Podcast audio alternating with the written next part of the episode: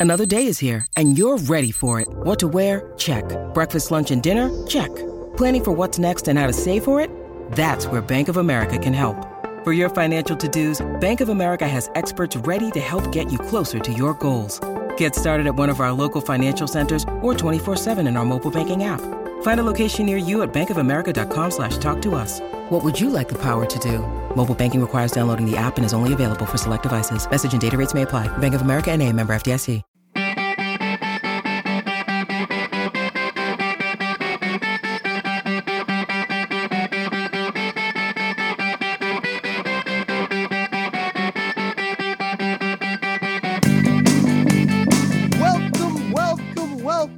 Everybody, to the Hockey Think Tank podcast brought to you by the hockeythinktank.com, a website for all players, parents, and coaches to go to get a little bit of education and a little bit of inspiration regarding the greatest game on the planet. What an episode we have for you guys here today. We are bringing on the newly minted associate head coach for the Michigan State Spartans, Jared DeMichiel. And DeMike comes to us. He grew up in the Connecticut area, uh, played his junior hockey in a bunch of different spots, which we'll get to on the podcast before going to RIT, where he played his college hockey and took them as a goalie to the Frozen Four. Uh, he then got into coaching, started his coaching at the Division three level with Nazareth, then went on to the St. Lawrence Saints, then to UMass with Greg Carvel, where they won a national championship a few years ago. And now he is moving on to Michigan State to get that program going in the right direction. And this was a fantastic conversation. Before we get to the conversation, though, let's bring in another fantastic guy in the talent of the podcast, Jeffrey Jehu, talent of the podcast, hot guy of the podcast, Lavecchio. Wow. What's going on today? Wow. I could feel that uh, from all the way in St. Louis. Thanks, Toski, making me feel great today. Well, I figured I'd say it. You were probably going to say it anyway. So I mean, I was going to say it. punch. That's usually how I introduce myself to people. Um, hi, guys. Nice to meet you. Jeff Vecchio, Blue Check Mark, and the talent of the podcast. How you think, Tank? And they're like, what are you talking about? no, bro, I'm good, man. Full, full steam ahead. Lots, lots going on. Long days, long nights right now, but uh, it's paying off. Everybody's crushing in the gym. Uh, my new, my new, uh, new phase is crushing uh, online and in person. The boys are killing it. Lots of my college guys are kind of trickling back. Pro guys are starting up. First day for a bunch of them this week and next week. So super, super exciting time for me. And it's my time to be really, really dialed in with everything I do. grind time, baby. Grind time. Let's Grind go. time. Grind Let's go. time. Let's go. Let's go. my uh, favorite time of the year. hey, I, I I get it now. Starting up a business again, it is grind time for me as well. And actually, had some pretty cool things happening today. I, I know we've talked about it before, but Vex and I have started a business team building uh, little program that we have where we take what we've learned from the hockey world and go to businesses and do team and culture building with businesses. And we just booked our first one, a recruiting firm from here in Chicago. I'm so excited for this, man. Like, I feel like everything with the podcast and a lot of stuff that we talk about, we really want to translate stuff that we've learned in hockey into real life. Um, and if we can help businesses out to build their culture and and you know just become better at, at, like from an individual standpoint for every one of their employees, but also taking that together and making the entire company better, like that's what we want to do. And so we're working with a lot of their leadership team and and one of their teams in there, and and I couldn't be more pumped to do this because um I- again like we've learned so much in hockey that has taken us to to new heights in in life which is a lot harder than life was in in hockey. And uh yeah man i'm pumped for this. Cannot wait man.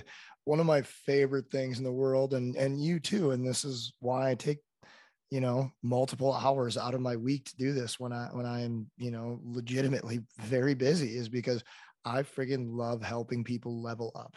Like i love it. It's it's it's almost I, i'm addicted to it. It's almost like a drug to me. When i see that spark go or i get a message a week after talking to somebody a month six months a year whatever it may be and they're like you remember we had that conversation? Well i implemented that and like i uh, this is what's happened since or you know they have a in hockey they have a great year because we talked about you know all the little details little things they can do to get better you know? I mean uh, because you were like i mean honestly because you were a short hockey player in a time when hockey players were huge and I was an unskilled meat stick who played hockey with his head down. We had to do all these little things that a lot of guys that played at the levels we did didn't have to do. And, you know, back then, you know, we get chirped for it, doing it and be dedicated or whatever, but we found ways at every level to level ourselves up, to make ourselves relevant, and then even excel at those levels. And what we both learned is how much all of those little things we did can translate to the real world. All of them. Every little thing we did you can translate to a normal job you know what, whatever it may be a leadership role whatever it is. And i love teaching people those things and i know you do too.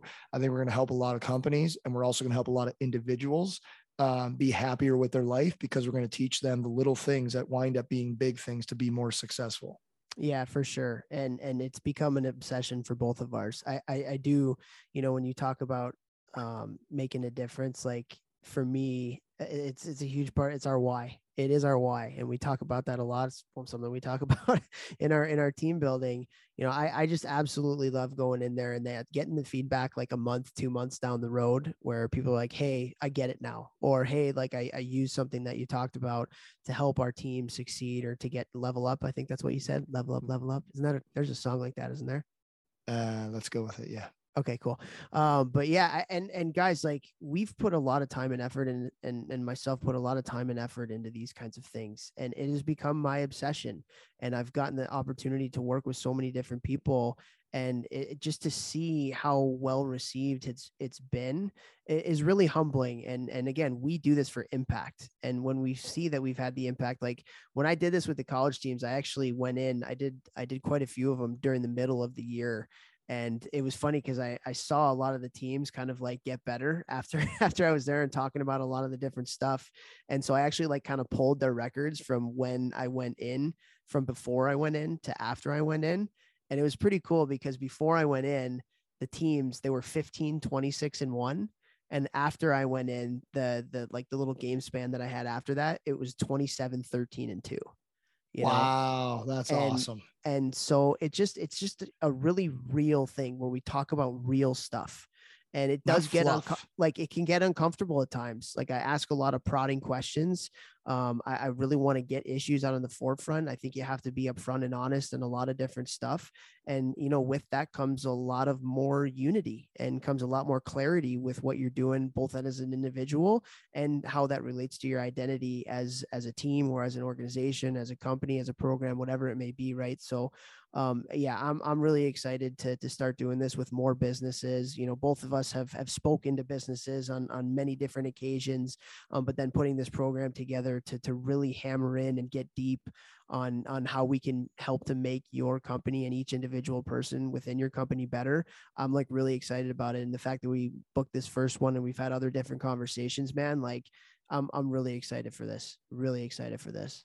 Dude, you're getting me jacked up. I've been up since like the butt crack of dawn, and now I want to flip a table and go go, you know, give some speeches. Like I love this stuff. I live for it, man. I, I seriously, I live for it. I'm stoked. Yeah, I, I absolutely love team building with with hockey players and, and hockey teams. I love team building with with businesses now too. And yeah, so reach out to us, whether it's Jeff through Instagram or me, Topher at the hockeythinktank.com. If you want to work on us or work with us on on culture building, uh, just talk to another coach today um, out in Martha's Vineyard, actually, uh, going to be doing some high school hockey team building with their team remotely. And uh, yeah, I just, it's, it's a lot of fun to do that stuff. And, and yeah, man, like we've failed so much. We've learned so much. We've been through the ringer on a lot of different things and and you know we're not afraid to be vulnerable and talk about some of our good and bad experiences and that I think really connects with the people that we that we speak with.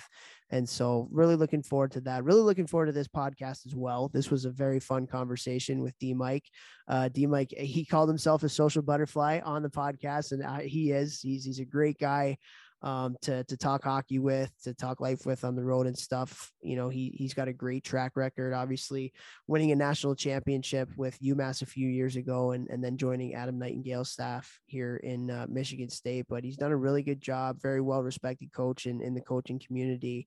And yeah, this was a really fun conversation because he had a really interesting and unique journey as a player. And, so we got to talk a little bit about that and i'm sure a lot of the kids that are listening will relate a lot to, to his story as a player and then just getting into the nitty gritty of, of college coaching and recruiting and stuff um, that was fun to to give a lot of people perspective on as well. He's funny, man. He made me laugh multiple he's a beauty. times. Like Yeah. it was, it, it- it was good. And he he said he kind of talked like we do, so it was, it was pretty funny. Like when he made like some some funny jokes, uh, just reminded me of like you and I bantering. So it was a good, good, uh, good, a couple good locker room uh, uh, back and forth there. I liked it. Yeah, that's what I mean. It's funny. Like we tell every every guest that comes on beforehand, hey, we're gonna start it off by asking you what you fell in love with hockey with, because I think that's a huge part. We want people to be passionate about the game, and it's great to hear how people became passionate about the game. But then at the end of the day, it ends up being three guys shooting the breeze about hockey, or three or two guys and a girl. We've had plenty of women on the podcast too, um, and so yeah, this was a, a lot of fun. D makes a great D makes a great guy, and uh, it was really cool to hear him talk about his experiences both as a player and, and as a coach. It's a real real good perspective into college hockey. I feel like. Yeah. Yeah. You guys are gonna- definitely to like this one. I also asked some questions that I think are going to help a lot of parents too at this specific time of the summer about junior hockey. He brought up a couple things that I think will, uh, will resonate with a lot of parents and players as they go through. It's a tough time, junior tryouts, and you know, like well, you're going to multiple tryouts and all that stuff, and that's that's a tough time. Um, you know, there's there's decisions to make that are really important, and so we got into that a little bit too. So hopefully that helps some people out there listening. Absolutely, absolutely. Well, we have some people to thank here. Before we do get over to DeMike, want to thank GelStx, your awesome weighted training aid that you can use with hockey sticks. They also have golf clubs. They also have lacrosse sticks. And so go to gelstx.com, G E L S T X.com. Use the coupon code Think Tank, one word, and you will get a discount on those weighted training sticks. Jeffrey Train Heroic. We also want to thank Train Heroic. It's the unbelievable app that I have trained thousands of people, both hockey players and general population on. And uh, drum roll, pretty exciting. This week, I became an NCAA D1 strength coach, kind of. Um, Alaska Fairbanks reached out to me. They they uh, fired their strength coach at the end of the year and uh, reached out to me, wanted me to work with their guys because all the guys were going home for the off season, so they weren't going to be in person anyways. And uh, spoke to the coach, great dude, and you know we he, liked um, my philosophies on training. And this is the first week the boys have been training with me. Got tons of feedback today, talking to a ton of the guys online. They're loving the program. They feel great. So that's been super exciting. And you know, just to remind you guys, like I do this online. I started it um, because I wanted to help people during COVID. And then I kept doing it because I like being able to offer legitimate, like real, safe, effective, efficient, going to make you a better hockey player, not a power lifter, not a bodybuilder, stronger, faster, more injury resilient, all online for a hilariously cheap price um, per month. So that's why I do this. So if you haven't tried it, um, you know, don't be afraid to reach out and ask what it's about. I would love to work with you. Um, super easy. And uh, yeah, it's been an exciting week for that. So thank you to Train Heroic for allowing me to do that. And I also want to thank uh, Cured Nutrition, uh, CBD company that uh, I am now ambassador for. Uh, I've been using CBD since my last year pro, going on five years now. Um, it has helped me immensely. Uh, there's tons of science behind why CBD works and why people have all different types of positive effects from um, supplementing with CBD. It's not something scary, right? It's coming from a plant. There's no THC in it, and uh, it's something that helps people live better lives, whether you've had concussions like myself, 14, or you haven't. Uh, my mom takes it, my dad takes it, my grandparents have taken it, uh, my girlfriend takes it. Like I literally take it twice a day, and it has elevated my life. So if you're looking to try it, um, curednutrition.com and use the code obviously GMBM. Obviously. Obviously, as Tope's wearing his GMBM hat because I got to see him this weekend in the flesh, not through a, t- a, a, a TV or a computer screen. It was awesome. He also came in and spoke to my my junior or my college group at 6:40 a.m. Uh, or 7 a.m. on Monday on a holiday. You better believe my guys still work out on holidays. And Toph worked. He came in and spoke to the boys, got them going on that Monday, and that was awesome too. Yeah, yeah, yeah, yeah. And uh and my girls got to see Uncle Jeff. My girls got Yeah, to see baby. Uncle Jeff and, and run around and buzz around in my gym. And I'm telling you, Toph, Toph, uh, he passed down his athleticism to his daughter Paige. She is a little savage. She's gonna be a sick gymnast. I'm telling you right now, mark my words. She is high energy. I'm gonna make sure I specialize her in one sport. All she's gonna do is that sport. No. um, yeah. So thank you also to icehockeysystems.com, the best website for coaching education. And these guys are awesome. We have teamed up with them to do an association platform where you can get this for every single coach within your organization and every single parent within your organization, as you will get the hockey parent survival guide with that also for your coaches. Unbelievable drill drawing tool. You get access to thousands of drills and whiteboard explanations. You can take everything that you have and pass it on to your players pass it on to other coaches in your organization. Just a phenomenal resource to, to make every coach parent and player better. So great great great website. Go to icehockeysystems.com and use the associate or look for the associations tab. And we also love our listeners thank you so much for continuing to support us through this awesome, awesome journey that we've been on here. And uh, want to read a review. Thank you so much for everybody that you know takes the time to to leave to leave these ratings and leave these reviews for us uh, goes a long way to legitimizing our podcasts. So when people are looking for a hockey podcast to listen to, they're like, "Oh, these guys have a lot of ratings and reviews. This must be legit. So, um, thank you to everybody for doing that. And uh, so, like we do every week now, we want to read one of our reviews. So, this one is from RC Angel. And RC Angel says, Thank you. Great show for hockey dads who never played the game, but their kids are absolutely obsessed with the greatest team sport on the planet. Very informative and entertaining. So, RC Angel, please go to Instagram find a blue check mark Jeff Lavecchio and let him know that that was you, and he will give you a free hip mobility through Train Heroic program, which uh, tons of people have used. I know I've talked to a lot of people who've used it, and for us hockey guys who have unbelievably awful hips, this uh, is really a, a game changer. So um, reach out to him. Thank you, RC Angel, and thank you everybody for leaving these these ratings and reviews. Again, we want to be better too, and and so reading this stuff, we read every one, and uh, we really appreciate all of the feedback, and it fuels us even more to to continue to do this thing. So I just want to say one more thing. Whoever um whoever's review that we read a few weeks ago. I had been talking to him on Instagram and he wanted to start it in like a week. If you're listening, uh, DM me again real quick and I will put it on your calendar for you because we held off. The DM went way down and I get, lit, I'm not kidding. I get over 100 messages a day on Instagram and I try to answer all of them and then Twitter and then email and then all of my online training clients and then all my in person clients. So sometimes on Instagram, those, those messages get pushed way down by the end of the day. So message me again so I can get that on your calendar for you.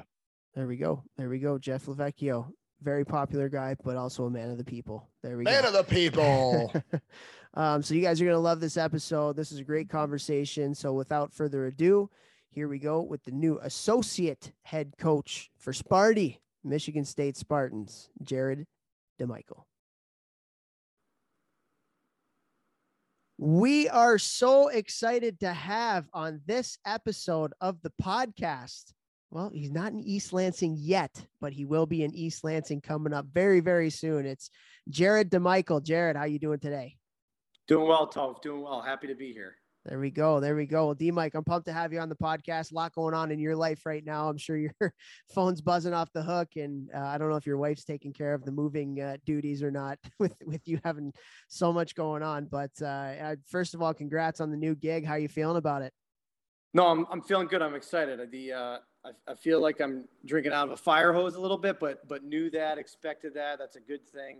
Um, but no, uh, I'm I'm excited. I'm really excited to work with Adam Nightingale.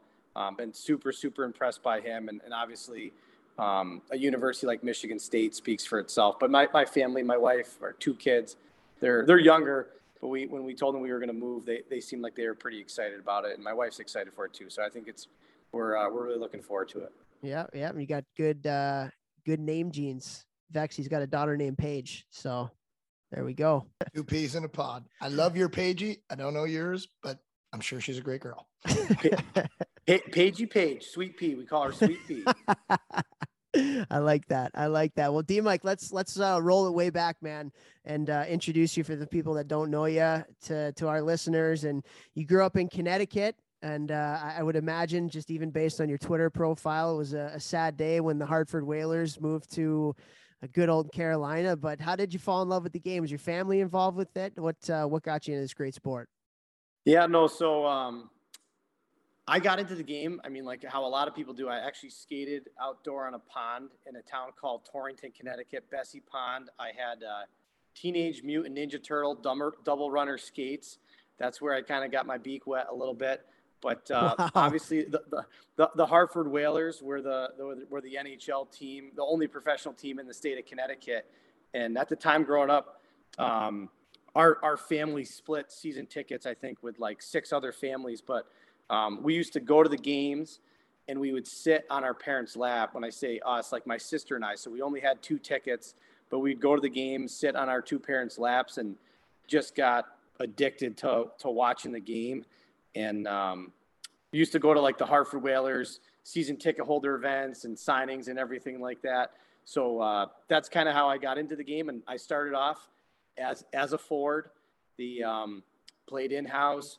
Uh, then I made the Squirt B team with Watertown Youth Hockey. I thought I was a man. I thought I was going just straight to the NHL, first overall. And then uh, Pee Wees came around and hitting got involved. And I wasn't the best at stick handling with my head up. And uh, my parents were like, "Hey, like you know, you always watch Sean Burke and Jason Muzzatti, Michigan State alum, no big deal." And uh, they were like, "Hey, like why, why don't you try a different position? Why don't you try goalie?" And, and I tried it out, and uh, that was first year Pee Wee, and kind of went from there. But just loved going to watch the Whalers. Um, loved watching the games on TV. Obviously, the the Whalers took their lumps back then, but we, we were diehard through and through. Like I, I would compare it a little bit maybe to like the the Buffalo Bills and the Bills Mafia now. Um, that's kind of what we were for the Whalers, and that's how I first got into it. My parents not like no real hockey background. My, my dad was probably more of a baseball basketball guy. Um, and my mom just super, super supportive. She was a cheerleader in high school, so maybe that's where she just got that support in, in her genes. But they just, um, they just said, "Hey, work hard and have fun, and good things will happen," and just kind of progressed from there. I love it. I love, love it. that too. That's what my parents basically said too. My dad, my dad's only advice about hockey always was hard work, patience, and more hard work. And that's all he ever like years. Didn't matter if I was in pro, good times, bad times, he would say the same thing. You know what to do, hard work, patience, more hard work. And that, that was his only advice. And I think it's pretty good advice, actually. No, my when I see my dad, he still says the same thing. Like when we walk away, whatever, I'll give him a hug after a game. And obviously, I'm a washed up, overweight coach, and he's just like, "Hey, work hard, have fun, and kind of go from there." So it, it's that's fun. awesome. Dads are gonna dad. Dads yep, are dadding. There you go. There you go. Well, you know the the work hard and patience and and work harder that i feel like that kind of signifies your your career from a playing standpoint too you know you were a goalie and just kind of looking through your your elite prospects today uh it's your your junior journey was absolutely crazy eh? Like but I, I think that that's it's such a good lesson on perseverance and like everybody has a different path because i think you know, coaching, and I've talked about this on the podcast before, coaching at the 16U, like everybody thinks it's a it's a straight and narrow path to Division One hockey, but at the end of the day, there's a whole hell of a lot of twists and turns and ups and downs and things you don't expect, and it's just a crazy ride. And and looking at it, like you played for five junior teams in four different leagues, and yeah. as a goalie, you know that's that's obviously not the norm, but you know you goal, there's only two positions for goalies on on teams and so you got to go where you're wanted and you got to go, you know, where you're going to play and stuff. And you eventually found your way to the USHL and the Chicago Steel. Um, but talk talk a little bit about like your your journey getting to RIT. And I want to talk about RIT because that was an unbelievable experience for you too. But you know, what was it like kind of going through those ups and downs? Because we do have a lot of kids that listen to the podcast that are going to be either going through it or are going through it right now. So what was that experience like for you? Yeah, so I mean, before junior hockey, um, I played for Avon Old Farms Prep School, and uh, there was a goalie ahead of me named Jonathan Quick. Turned out to be a pretty good goalie. Um, but at that time, growing up in, uh, I grew up in the northwest corner of Connecticut in a town called Harwinton. It, it, like growing up then, like you went you went to prep school, and then you went to you went to college, and um, junior hockey was just starting to get like a little bit of momentum in our way uh, out our way. And uh, my goalie coach at the time in Connecticut, a man by the name of uh, Dan Stewart, he's actually works for the St. Louis Blues as their development goalie coach now. He recommended to me like, hey, like I think you should give junior hockey a try. Like I think you've got a chance to be a Division One goalie. and um, he helped kind of build a relationship with the Springfield Junior Blues. They didn't even draft me.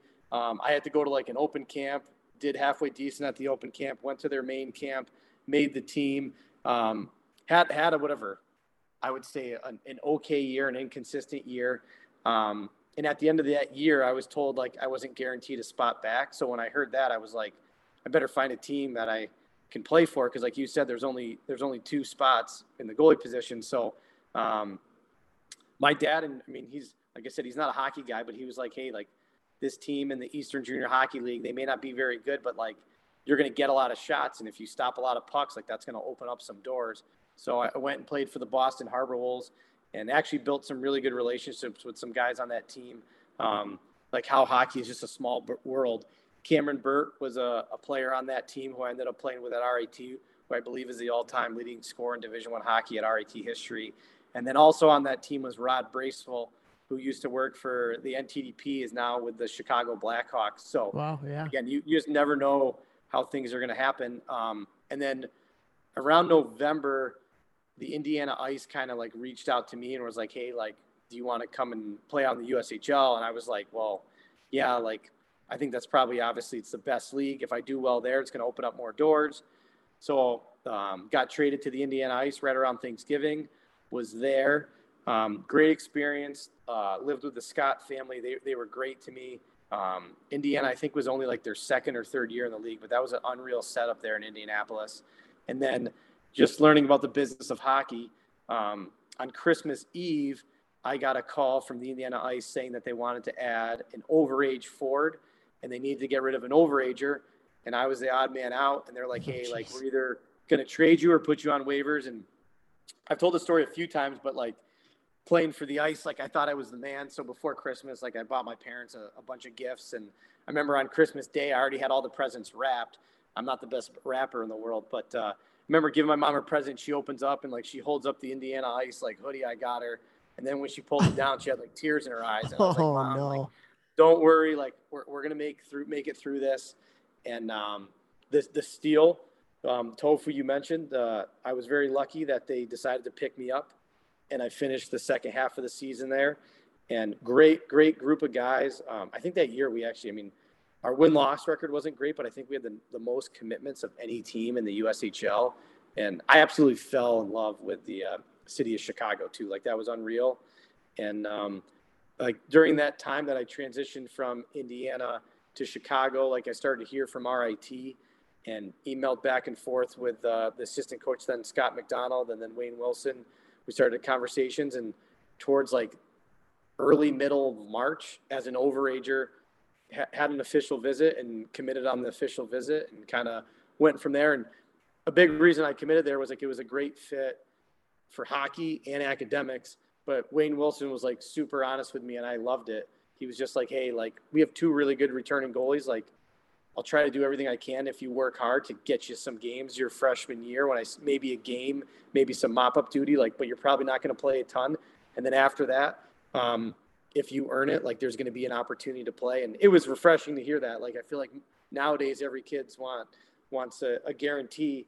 And I like to joke around and reference Tommy Boy, where you can get a guarantee on this box, and it can be a guaranteed piece of shit. where uh, you can you can make the most of that guarantee by being a really good hockey player and working hard and being a good student. Buddy, so. if you were recruiting me, if you said that line, I would commit right there in the spot. From you said you can get a good look at a butcher by sticking your head up a bowl's wait a minute. No, no, but it's gotta, wait, it's got to be your butcher. wait, Jared, I, I want to go back to something you said because, you know, this is the thick of junior tryouts and all that stuff. And Toph and I both get a lot of emails, DMs, Twitter, Instagram, whatever. I got a blue check mark. Follow me.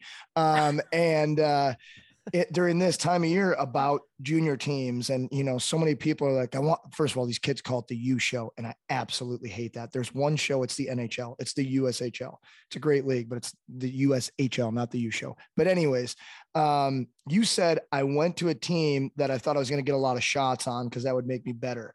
And that's something that i just want to quickly touch on about you know juniors coming straight from a college coach's mouth. Like how important is it to pick the right team for the player at that time where they are? Because so many guys are like, I just got to play in the USHL or I got to play in the NAHL or I got to play in the BC. And it's like, you know, maybe that's not the best spot for you.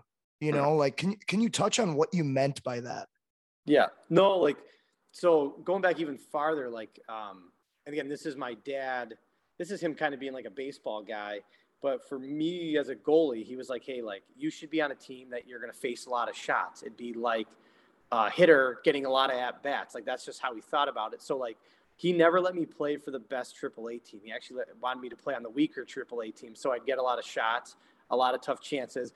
And when I was 12, 13, 14, I was like, Dad, like we lose every single game. Like this is brutal. And I'm facing 50 shots. He's like, well, you're facing 50 shots and you're getting better. That other kid that might be winning every game is getting 15 shots and he's going to get worse because of it. Um, so, I mean, he kind of had the same mindset, and I'm not going to lie, I kind of had the same mentality in junior hockey. I'm like, this is my last year of juniors, like my last kick at the can. Like, I can't go somewhere where I'm going to lose all the time. And um, I think a lot of kids think, oh, if I go to that popular name junior program, that's just going to be an oasis where it was no different when I was playing for the Steel than when I was in the EJ. Like I needed to stop pucks. I needed to be a good teammate and I needed to be a good student. And that was the only thing that was going to really help. So I, I, think when kids are looking for a junior place to play, like wherever you go, go, you need to be around good people and you need to earn a good opportunity, not be given a good opportunity. You need to earn a good opportunity. Um, and you can look at our, our teams from UMass that uh, Greg Carvel, Ben Barr, and, and myself, um, we worked to put together. Like we had we had a lot of USHL kids, but we had kids from the BCHL, the AJ, the OJ, the CCHL, the NA. Like we loved all those leagues, and there's different pieces from each each league that you need to build um, a strong team. But uh, the same thing can be said for Denver's national championship team this year. Like they have kids from all over the place. So um, sometimes people can get too fixated on one team or one league, but you can get all, oh, I'm on this, whatever, the best team ever created. Well, if you're a fourth liner and you get five minutes a game, like nobody's going to be able to see you play. How, how are you supposed to develop? So that, like, that opportunity piece is important. That, that was whatever for me in college. Like, I mean, I, I would have loved to had an opportunity to, to go to whatever a school that whatever I might have thought was sweet, but I, at the end of the day, RIT was the sweetest thing for me where I got a great education and I got a legit opportunity to play Division One hockey, and um, we got the chance to whatever play some of those programs that were maybe thought to be more blue bloods, and it was great having that chip on your shoulder and proving people wrong and, and beating those teams. So. Yeah, it's, Cornell. It's, Thank it's, you. they beat us. It was sick, Vex. They they played us. I think it might have been your freshman year, maybe your sophomore year, DeMike. Sophomore year, sophomore at year. Uh, at Blue Cross, which is where well you played at Blue Cross with the Rochester Americans, the HL team. So we played up there. The barn was like freaking packed uh, because RIT. For people that don't know, like RIT is a freaking big time hockey school. Like they, the fans are unreal. The rink is awesome. Like it's a hockey school. And so like the place was filled and they freaking mopped us up, man. They they smoked us. oh, I don't I don't hear uh Toph with some bad Cornell stories often. So that was that was good to hear, DeMike. I love that. Hey, man, go. Well, that's one of the. I mean, I know you had something here. Why don't you go first, and I'll ask DeMike about RIT. You had something there. Well, I was I was just gonna say I think that's so important for parents to hear. You know, like uh, in the gym today, I was talking to one of my one of my junior players' moms, and uh, he just got a, a tender from a NAHL team. And last year he started in the NA, then he dropped down a league to the NCDC, um, and he did really well there and his first year juniors last year. And uh, talking to his mom today you know she's like yeah you know the, the coach was really impressed when he t- when he talked to this player because he said well you were in the league last year and then you were out of it. Like what happened? And he was like to be honest with you like i wasn't ready for it yet. Um, i played in a lower league. I got my confidence. I learned my timing. I learned what it means to be a junior player. And you know that's when he excelled. And then now he's getting a tender. So it's like to the parents listening don't and the players, you know, it's not just like where is the best league or where is the best team. It's like where's the best team for you right now in your development. And I love that you said that you went to a team like that and your dad's thinking like maybe he didn't even know he's thinking like this is developing you, but you playing on the lesser AAA team developed the shit out of you by getting all those shots. And I personally had the exact same mindset leaving the USHL after my third year. I went to Western Michigan when they weren't the powerhouse that they are now. And in the last couple of years, like they were bottom, bottom of the totem pole in the CCHA, always finishing perennially for the most part, you know, 10, 11, 12 out of 12.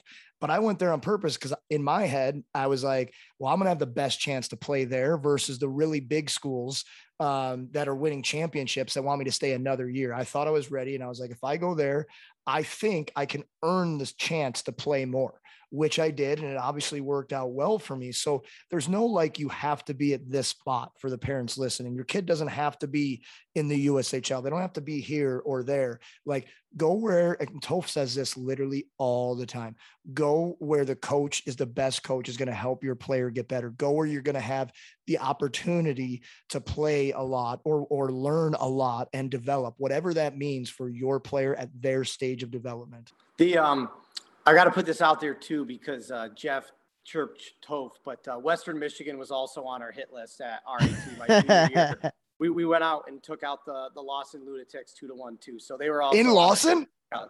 In Lawson. Wow, doesn't happen often. That's that's impressive. Were they? Was it uh, like a good time of year? Were there fans, or was it like a Thanksgiving where nobody's there? No, it, it was it was opening weekend. It was packed. Like I, oh, I never heard of the Lawson Lunatics, and somebody said like in whatever Toph knows uh, knows Chris Claxon, but Claxon yeah. said we had really good fans, and I was like, yeah, sure. And then we came out for warm ups, and it was just juiced. Um, yep. And I'll never forget, we had a really good defenseman on our team at UMass. His name is Dan Ringwald.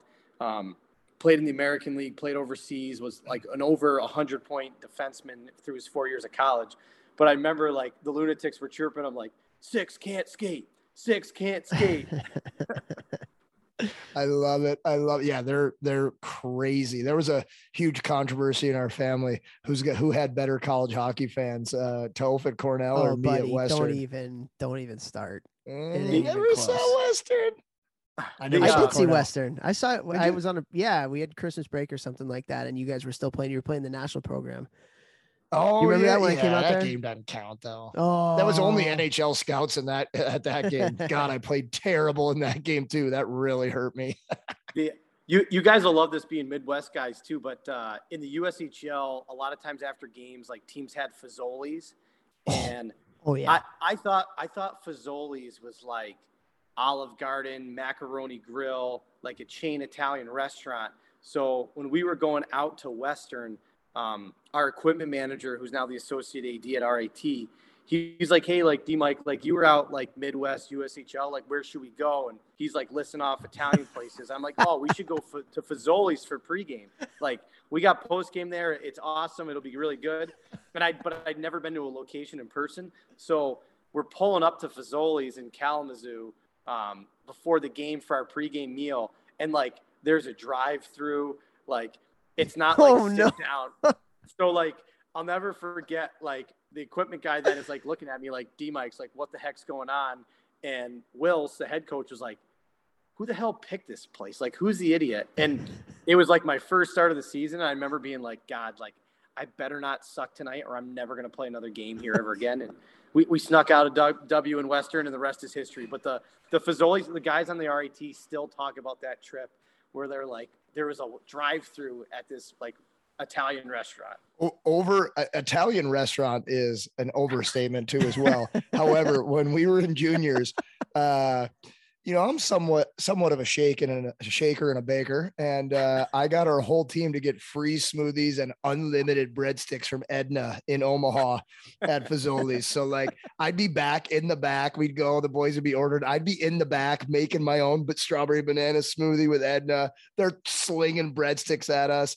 They're unbelievable. They're not good for you, but oh my god, are those breadsticks delicious? They're straight grease, and they grease the hoop up too. So you're you're lucky you you got out of there with a W and no uh, racing stripes in your in your ditch. oh, no doubt, no doubt. Oh God, anybody anybody who played in the USHL or has recruited out that way knows Fazoli's, and that was yeah phenomenal. But that is that's really funny that they he did that for the pregame meal. I got I can just imagine Wills being like, "What is going on here?"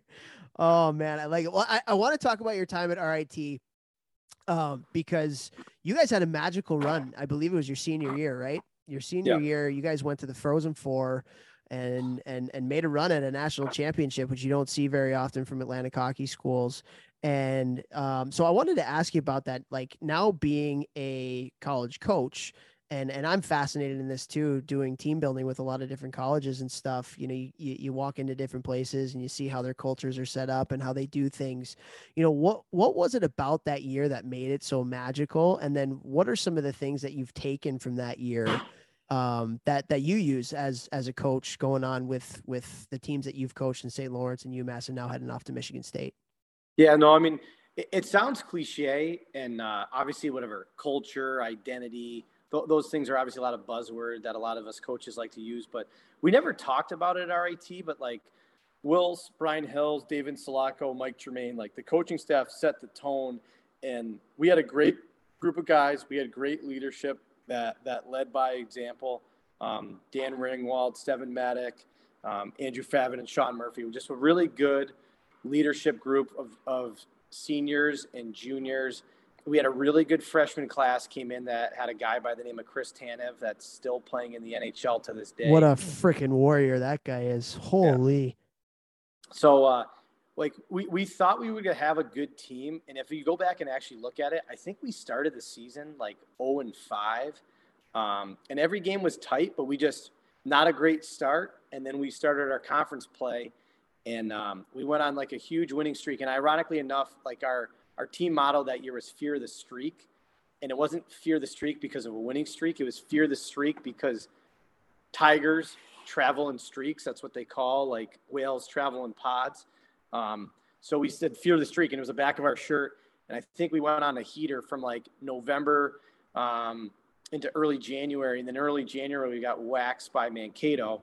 Uh, but then again, after that, we went on like another big winning streak, and it led all the way into the NCAA tournament. So we had like two double-digit winning streaks, but um, no egos on the team. And again, it sounds like all cliche, but it didn't matter if you were the the first line guy or the sixth defenseman. Like everybody just wanted to win and um, had a really a great time off the ice.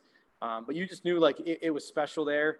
And um, obviously, a, a, guy like Tanev um, helped out my cause, blocking a ton of shots. Him, him and Dan Ringwald were our number one D pairing. But we just had really good depth, and we had a lot of guys that were um, that wanted to prove people wrong. That knew that people doubted them, and we had a lot of confidence. And for us at RIT, like there was a hurdle for us to get over at Blue Cross in the Atlantic Hockey Tournament. Like we'd always get there, and we just whatever wouldn't find a way to finish the job. And then that year we finished the job, and we went to the tournament and we played Denver, who I think was the second overall seed.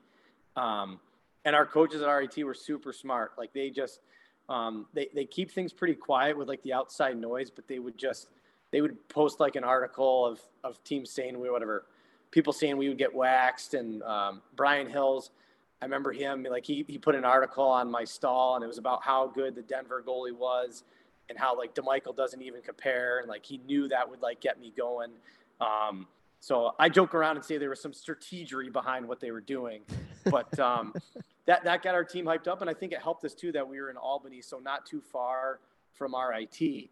So we had a really good following there and we, we got out on an early lead against Denver um, and just kind of played our game and you guys know this from watching the tournament. Like if you get an early lead on a team, like it's hard to come back. And, and our team at RIT, like um, we were pretty buttoned up. Like we weren't afraid to hit guys, go through guys, play like an intimidating style. And we were old, like we were old balls. Like I was a 25 year old when I graduated. Like we we had a lot of older players on that team.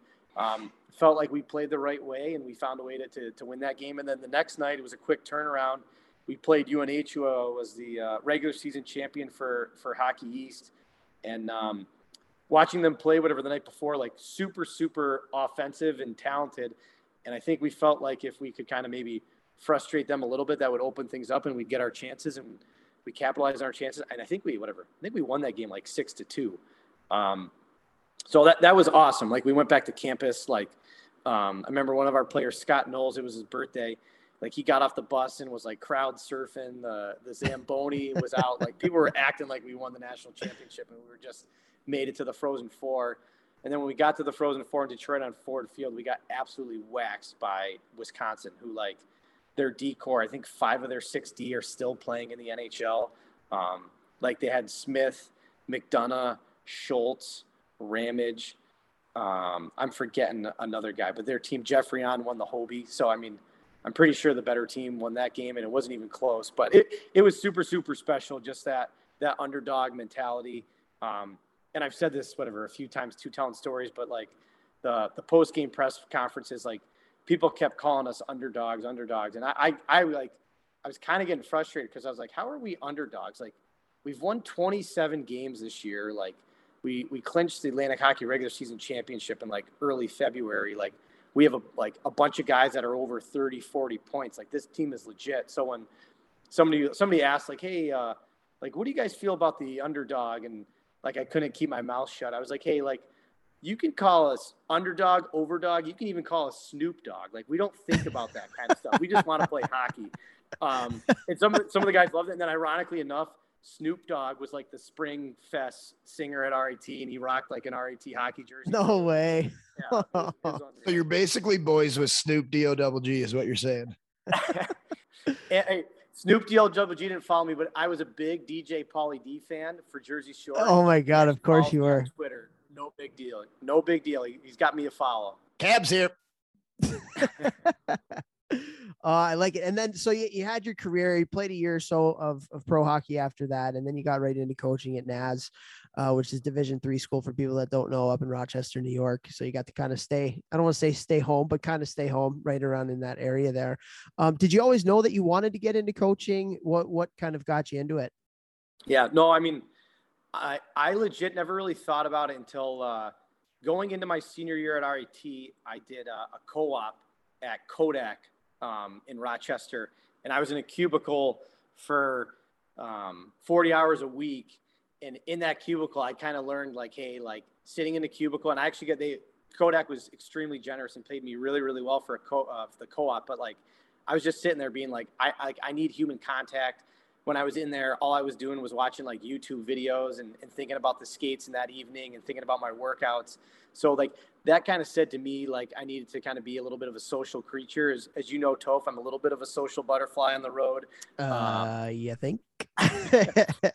um, and then my, my first year of pro, I, I missed my relationship with my college coaches where um, like they weren't afraid to lay into me, but like I knew they they valued me more than just a hockey player. Like they, they knew my family, they knew my girlfriend, they knew what I like to eat. They would chirp me about whatever. Um, and that first year pro, like I had a good experience in the American League, East Coast League, but it, it just I kind of wanted that honest relationship with someone, and like it felt like a valuable relationship. And then going into my second year pro, I, I, did not have the, I just had like an East Coast League contract and assumed that I might be a little bit of a suitcase, which I was.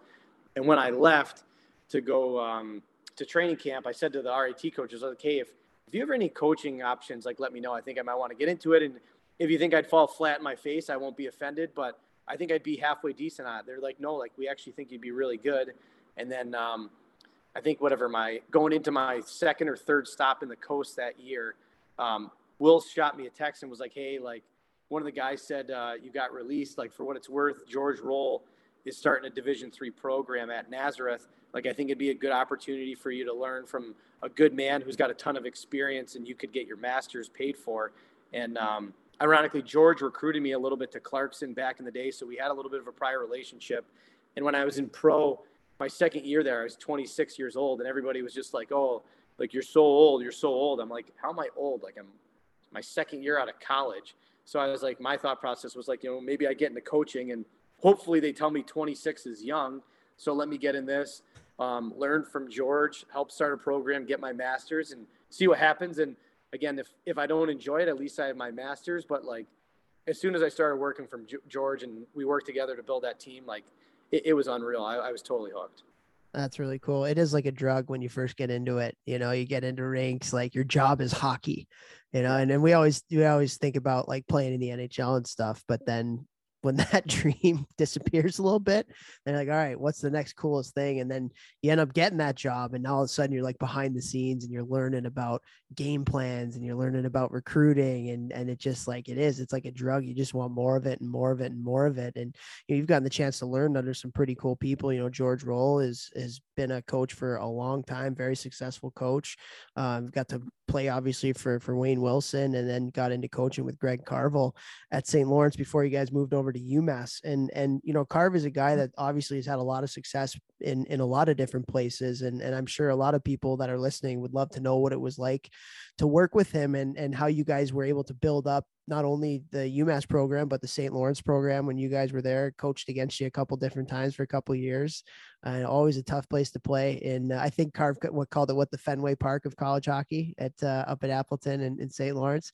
Um, so what was it like working with him, and what was it like kind of taking over these programs and and building them up to to being obviously you guys were national championships at UMass, um, but also did a really good job at St. Lawrence as well.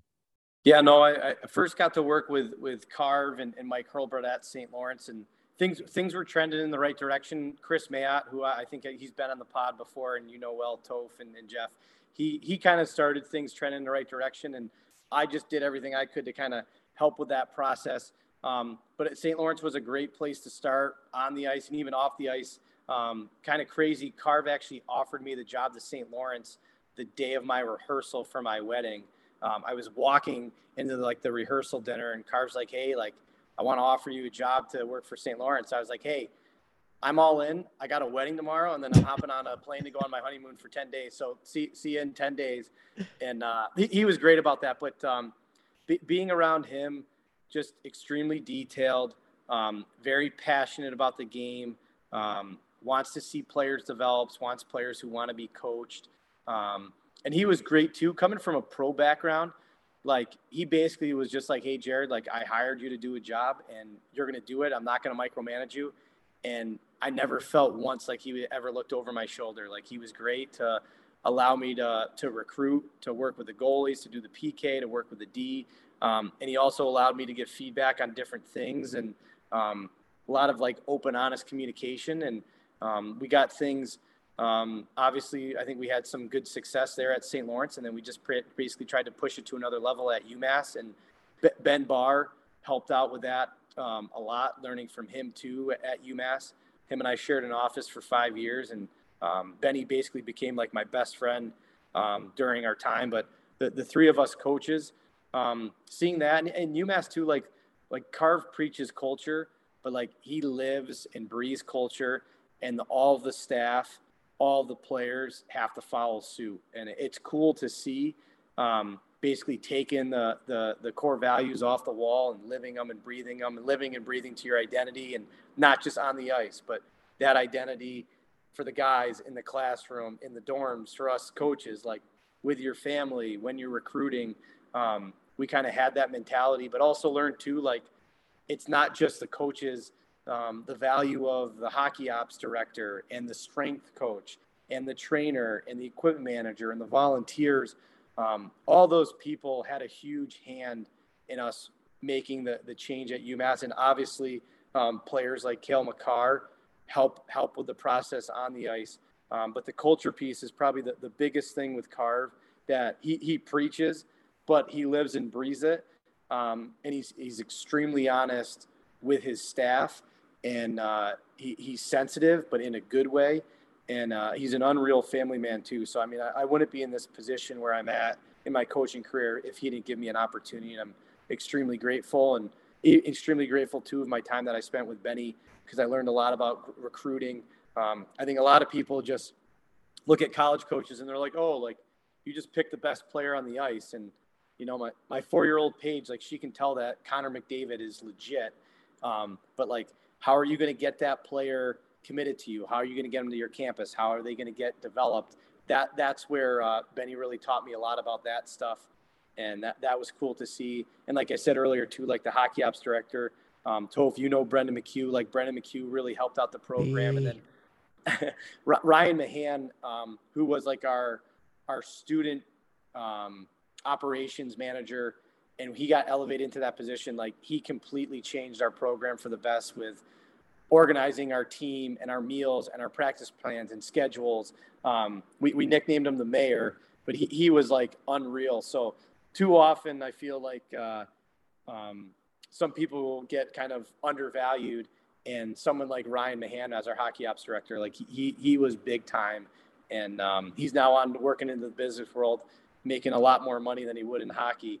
But uh, we wouldn't win that national championship without somebody like him that's really cool. It definitely takes a village, you know, in, in, every aspect. And and yeah, like if the equipment manager doesn't do their job, or the equipment manager is uh, brutal, like just brutal to be around, you know, the, that has an effect on on the players. And and fact you get so many people in there that are pulling on the saber open stuff. So uh, like you know hearing you talk about this kind of stuff obviously we're really big on culture. We talk just a ton about it on on the podcast and we believe in it so much even though it is cliche it's still everything. And you talk about he lives and breathes and you guys lived and breathe the culture and identity. You know how did you guys as a coaching staff go about living those values every day? You know what does that look like in a typical day typical day? It sounds like you guys were really people oriented, you know, and and made sure that everybody was recognized for uh, uh, the jobs that they were doing and stuff like that. So, take us through a little bit, like what does that mean when you talk about your staff and Carvin specifically, really living that culture, living that identity, and then it kind of filtering through with everybody else.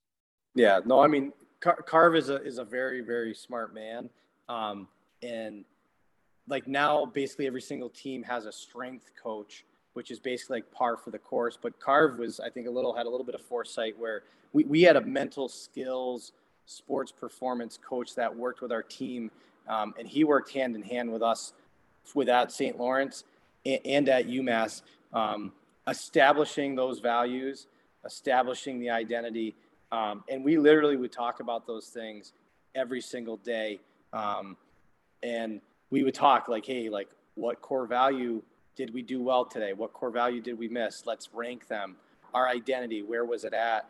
Um, and sometimes those conversations are very uncomfortable. We're like, hey, whatever, we missed one of those core values, or hey, I'm the guy that didn't do my job. But when you look at each other face to face and you look yourself in the mirror, um, it makes every guy better. And our players did the exact same thing. Like, we're not big on putting up motivational quotes and things like that all over the place. Like at UMass, it's basically just the the core values and identity that are up on the walls. So you see those things, you should live those things. Um, Carv puts a lot of extra effort in to doing things throughout the season, talking about culture, talking about the values. Um, the summertime, like we were able to to fundraise to be able to get the guys come back in the summertime, and that's a chance for them to get acclimated. Um, so it's just it's a little bit different thinking and and things like that. But we we felt like at UMass, um, we knew like we weren't that program that that bright shiny toy and we needed to find something to be the equalizer and, and, the culture for us at UMass we felt like was the equalizer with the with the blue blood programs and obviously we were extremely lucky to inherit a player like Cale Makar um, but then we added in some good ones with Mario Ferraro and um, Mitchell Chaffee, John Leonard, Zach Jones, um, Marc Del Gaizo, uh, Jake Gaudet, Oliver Chau, like all these names, whatever. Like Cale gets the most attention, but a lot of these guys kind of we worked hard to get, but they bought into our culture and our identity, and it just grew and grew and grew. And um, I mean, Carv is the one that's that's pushing it and beating the drum the most, and he leads by example. That's unreal, man. And and I want to ask you too about the recruiting piece and the recruiting side of it because we had Benny Barr on the podcast. Um, I don't know, he was pretty close after when he got the main job. I feel like, and a lot of what he talked about is recruiting the right players. You know, not just the best players, but recruiting the right players, players who are going to fit in with like our our culture and and our identity and stuff. And you know, I think even talking to you know our kids that that I coached at the youth levels of 16s, we had a couple kids that committed to schools and stuff. So they're kind of familiar with the process, but not really familiar with the process. But you know, they all feel like um, you know you just have to be the best player and you have to you know put up all these points which is good. You need you know you need to put up points and and and things like that. But at the end of the day like and it kind of goes back a little bit to fit what we were talking about before. It's got to be the right fit for you so as somebody that goes and and you know you work your ass off on the road and recruiting you're always in rinks and stuff you know what is like a typical kind of kid that fits in with somebody that would win a national championship with your staff there at yeah. UMass. It's obviously Cale Makar is is special and and uh, once in a generation type talent, which which helps, but he doesn't do it alone. And so, just take us through a little bit of your mindset on on recruiting and and making sure you're you're getting the right kids that are going to fit what you do. Yeah, no, and Carv, Benny, and I like we would talk about it. I mean, on a daily basis with with recruiting. Um, I think too often everyone just gets mem- mesmerized by that, whatever, really, really flashy player on the ice. But is he going to fit in with our identity off the ice? And that's something too where, where Carv um, does not bend and it's impressive where he wants you to live and breathe the core values in the classroom, in the weight room, in the dorm. So um, we made we put a huge premium on getting players with strong academics. Like we we have we had the number one male athletic GPA here at UMass. I think four of the six years or three of the six years. So we weren't willing to to sacrifice academics for hockey. Like we just put a premium on that. Um, and we would talk all the time recruiting, just finding guys that would play to our identity. Like, are they going to help us win in the game seven? Are they going to help us win in a one-one game in the third period on the road? Like, what's their mentality going to be? Um, and us kind of looking at things like we we looked for kids that were all in on it, and when we would have a conversation with a kid or text message with them, um, were they responsive? Were they polite? Were they respectful? Um, but also too like it's a two-way street. Like does does the kid want to come? Yes. And then do you want him to come? Yes. But like, we're, we not a single kid we ever got down on our hands and knees and begged or made any promises. And Cale Makar, including like, Cale Cale could have gone anywhere in the country. Like he, I mean, when he when we inherited him, everybody and their mother was trying to get him to go somewhere else. And to Cale and his family's credit, he, he stuck to his commitment, which is very very difficult to do. And I get now why some kids. Um, make different decisions, but the Cale and his family are of the highest integrity, and they're like, hey, like we didn't just commit there for the staff, like we committed there because that's the school for us, and that's how we do it. And obviously, some people see things differently now. I'm not saying one way is right or wrong, um, but when you when you have a kid like that on your team, like that sets the tone for the integrity of everything um, on kind of handling things, and like again, it was just recruiting to our identity and how how could we help the players and how could they help us? It's a two way street. I think too often kids want, well, I want to be promised first power play and first two lines. It's like, well, if you want that promise, then you better be the best player on the team. And can you guarantee me that? There's no way that you can guarantee me that. So you better work as hard as you can. You better work as smart as you can. And that's going to open up some opportunities. But we, we really found a way, I think, to just have honest conversations with kids during the recruiting process and if they liked what they heard, they were fully bought in. And there was plenty of kids kind of through the natural filter of conversations. If we told them we were going to hold them accountable, and if they had a whatever, they had a really bad shift or a really bad game, they might come out of the lineup. The right kids were like, yes, like that's the kind of coaching I want. And in my opinion, the wrong kids, when they heard that, oh, I have a really bad game and I might come out of the lineup, the wrong kids are like, well, oh, I don't want to go there. Like, so um, I think we found a, uh, not saying it was perfect by any stretch, but I think we did a pretty detailed job with it, and um, we got the right group of kids. And um, I, I, think UMass is definitely a, a, special place to, to to play. It's a special place to coach, and I'm looking forward to how they do this upcoming season. That's really cool. Vex, I saw your face when he was talking about the promising stuff. That struck a nerve there, buddy.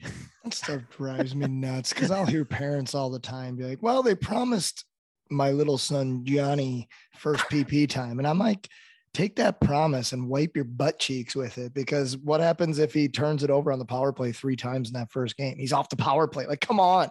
Like, earn everything. Like, I don't, they're not real. Those promises aren't real. I don't care who you are, they're not real. So, like, and you should earn it. You should earn it. Like, yeah. stupid.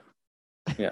No, I mean, I, I think something worth touching on too, and, and this is where um, I think Cale is like, and his family is super smart. Like, I think too often kids are like, like, where where are all the good players going? And it's like, well, like yes, like there, there's really good players there, but like they might be in a position where um, you might not play. Like, go where you're going to play a ton. Go where you're going to get a lot of ice time. Like, go where you have a chance to potentially earn a lot of minutes as a freshman. Like, instead of just oh being a minion and oh I'm everybody good goes there. I'm just gonna go there. Like no, like like whatever. Like my dad's thought process. Hey, the team might not win as many games, but you're gonna get better and you're gonna play a ton. That that might be fun.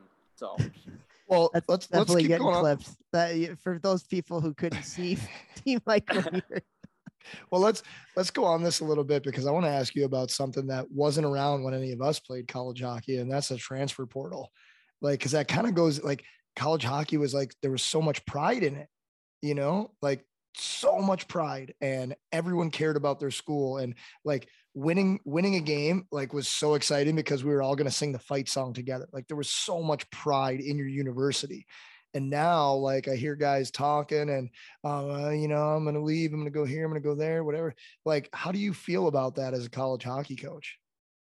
Yeah i mean it's uh it's it's a it's a new world it's a new beast with the the transfer portal and i mean it's here to stay.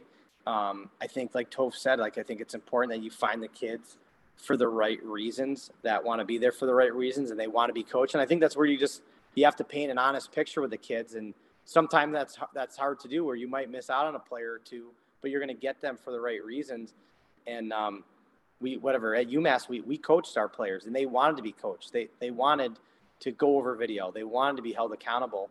Um, but it, it is it's it's going to be really interesting here where if so and so maybe gets healthy scratch or so and so gets taken off the power play, like oh I'm just going to go somewhere the grass is greener. But um, hockey, like life, is hard, and uh, again everything is earned. No, nothing is given. Um, and you're you're only as good as what you were today, and you better work hard and get better tomorrow. In fact, you're probably in a really weird position. Like I feel like strength coaches are like the people who really know about this stuff because they hear the kids talk like when the coaches Yeah. aren't around. yeah so yeah especially with you, like they're honest with you and stuff. And it just got to be kind of like weird hearing like them talk about that stuff. I mean, I, I, like I saw some of my teammates in college get cut who had full rides. And I, when I got to college, I had never heard that scholarships were one year renewable. I like, I hear, oh, you get a full ride. I, th- I thought no matter what, like you're getting that full ride. And then I get to Western and my freshman year, one of my teammates got cut. It was a freshman. He- honestly, he was not good enough to play division one hockey. They did a bad job um, recruiting, but in my head, you go to a family's house or you call somebody and you're getting a full ride. Like I think that that should be honored. Um, so it's it's I- don't know. It's like kind of like weird. Like so, uh, you know, if you're telling a family you got a full ride, your school's paid for, but then you're also like cutting guys. I I can see why you know the transfer portal thing kind of arose. Um, I wish that they couldn't cut guys, and I wish that it was like you stayed at your school for four years. But because of that type of stuff, and guys sometimes get buried or whatever, like I can kind of see both sides uh, from the players' standpoint. Um, but yeah, you know, I hear guys talking about it all the time, and they have a great. You know, I have, I have clients who had a great year last year, and they're switching schools to massive name schools. Um, and I hear why they're doing it, and you only live once, so I don't know. It's it's hard for me. It's hard for me. It's a hard rule. Um, I don't know. I don't know. I honestly don't know how I feel about it. Toph, how do you Yeah. feel about it? I mean, it's a different beast, man. Like it's it's just a different beast, and and everybody has different challenges. Everybody has different, and that goes for players and that goes for coaches too, right? And in filling your programs, and then players figuring out there, there's just so much unknown that goes to it. And it's like the what is this the first year last year, right? Where it was fully, or maybe second year. It it's it's really it's blown up like the last two years. Yeah, yeah. And so eh, yeah, like eh, I I don't envy a lot of people because you have to figure things out on the fly. Like I couldn't imagine being a coach and having one of your players come into your office and say, "Hey coach, I'm I'm actually I'm going to transfer." Like no, I'm Uh, what? and then I at the same time like I, I can't I couldn't imagine like being a player and having the end of the year meeting with the coaches and the coaches saying, "Hey, like we're probably not going to play next year.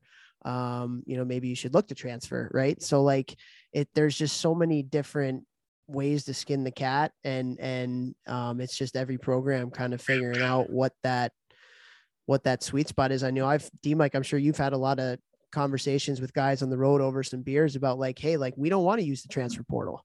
Like we want just Jeff, like what you're saying. Like we want to develop, like if we have four guys every year coming in, how do you develop that culture where everybody is loving singing the fight song and it's not just about them, right? But you know, what if the right player comes along that would, would be an unbelievable fit for your program? Like it- it's just a balancing act, I feel like. And DeMike, you would know way better than I I would being in it and not just like talking to people in it. But yeah, it's just it's it's something that everybody's just trying to figure out right now. yeah. No, and it's it's tough. Like I agree with Jeff. Like whatever you like, Toph. You mentioned my elite prospects. Like go back and look at it. Like I didn't play a ton my freshman and sophomore year, and I talked to my wife, Care, about it. Like, you know, like, would I have thought about like, oh, let me hop in the portal and see what's out there? Like, no, it's actually the best thing for me that I just kept my mouth shut, worked hard, and tried to let my actions do the speaking, um, and and go from there. Like that was the best thing for me. And I do think there is positives to it, where maybe a kid's not playing a ton and he goes somewhere else and gets a better opportunity. Um, I think right now, like with the players getting their COVID year, like I think it's actually pretty great that a lot of kids are getting an opportunity to get their masters paid for. Um, but it's hard. Uh, it's hard to chew on and, and like it that whatever so and so is leaving a place because he thinks he's going to greener pastures. Um, and usually, when that happens, most of the time, it, it doesn't work out for that player. So, um, I mean, there, there, are positives too with some of the programs where if a kid is maybe to sign early, then like a kid can potentially get an opportunity there. Like that helps some programs. Obviously, other programs aren't dealing with players signing early. So it actually probably might help out the junior hockey teams a little bit where kid teams might be more looking towards the portal than to take a kid out of junior hockey. But uh, it's it's interesting to watch how other colleges are doing it, and I don't think there's any perfect science. Um, but I, I, think again, uh, I would hope that the kids are going in there. Hopefully, they're going in there for the right reasons, for the right opportunities, and not because they're going in there because they're pouty pants. But um, it's it's another beast, and um, somebody told me the figures of how many kids have found homes, and it's not nearly as much as what you'd think. Like it's over half of the players that go in there like don't even find another place to play. Yeah. So like you, you better be careful, be careful what you wish for. yeah, and I mean, I think it's at another level in football and basketball and college sports, um, and it's whatever. It's basically like free agency, but um, I think you'll see like those those those programs that have the strongest culture, like they're they're going to continue to have success and teams that are maybe ch- chasing that bright shiny object or that bright shiny player in the portal. Um, I don't know. I'm, I'm interested to see. Again, I, there's no crystal ball for it, but um, so are there any schools that have been like outspoken and we will not take anyone out of the portal? I, I, I haven't I haven't heard anyone or seen anything like that. Um, I could I could be wrong. I could be missing that. I try I whatever. I get lost in the social media weeds every once in a while, but I try to put it away so my wife doesn't strangle me. But I haven't I haven't seen anyone uh, make that uh, announcement or anything like that. Well, if you're using social media and you find a product you like, just use the code GMBM. Odds are I got a deal on it. What's that? Uh, well, DeMike, we've had you on here for a while, but we got to ask you. Obviously, some pretty cool things ahead for you coming out to, to East Lansing, back out here in the Midwest to, to coach with Michigan State and the Spartans. Um, and you know, really, really historic program. Um, won national championships, uh, as we were talking about before. Like I grew up in the Midwest, and Michigan, Michigan State, and Wisconsin were like the three schools that everybody kind of had up on their pedestal of of places that we we wanted to go to. And so, you know, what's your thought process on going in there? How excited are you, and and what are you looking to do uh, when you get your feet wet when you get out to East Lansing? Yeah, no, I'm I'm I'm excited. I mean, it was extremely difficult to to to leave UMass. Extremely difficult to uh, to move on. I mean, Carvel and I had been together for eight years, but um, Adam Nightingale reached out to me completely out of the blue, like no prior relationship with him, and just um, we had a multitude of different conversations, and was just blown away with him, with his vision and thought process, and um, about hockey, about life, about what he valued, um, and we just kind of like hit it off. And then uh, when we met in person, just very free flowing, and then just seeing everything at Michigan State. Um, and I, think the prior two staffs like did an unreal job at kind of building things, like uh, seeing the the rink and the fundraising that had been done, like from Anastos and Danton Cole. Like th- those staffs worked extremely hard, and we're basically the beneficiary of a 25, 30 million dollar renovation to the rink, the locker room for player development. Um, so like we're we're walking into a really good situation, and we're going to have to work extremely hard and and um, find the right players to to elevate things here. Um, but I think too often when you come into a situation like you, you throw stones at the prior staff where like we're, we're basically walking into one of the best facilities in the country, um, which really helps with recruiting and with player development. Um, but again, you can have really nice things. You better use them. Like I, I said it to a few kids, like, Hey, you can, you can have a Lamborghini and you can look at the Lamborghini, but you better take it out of the garage and take it for a rip. Like you better take advantage of it.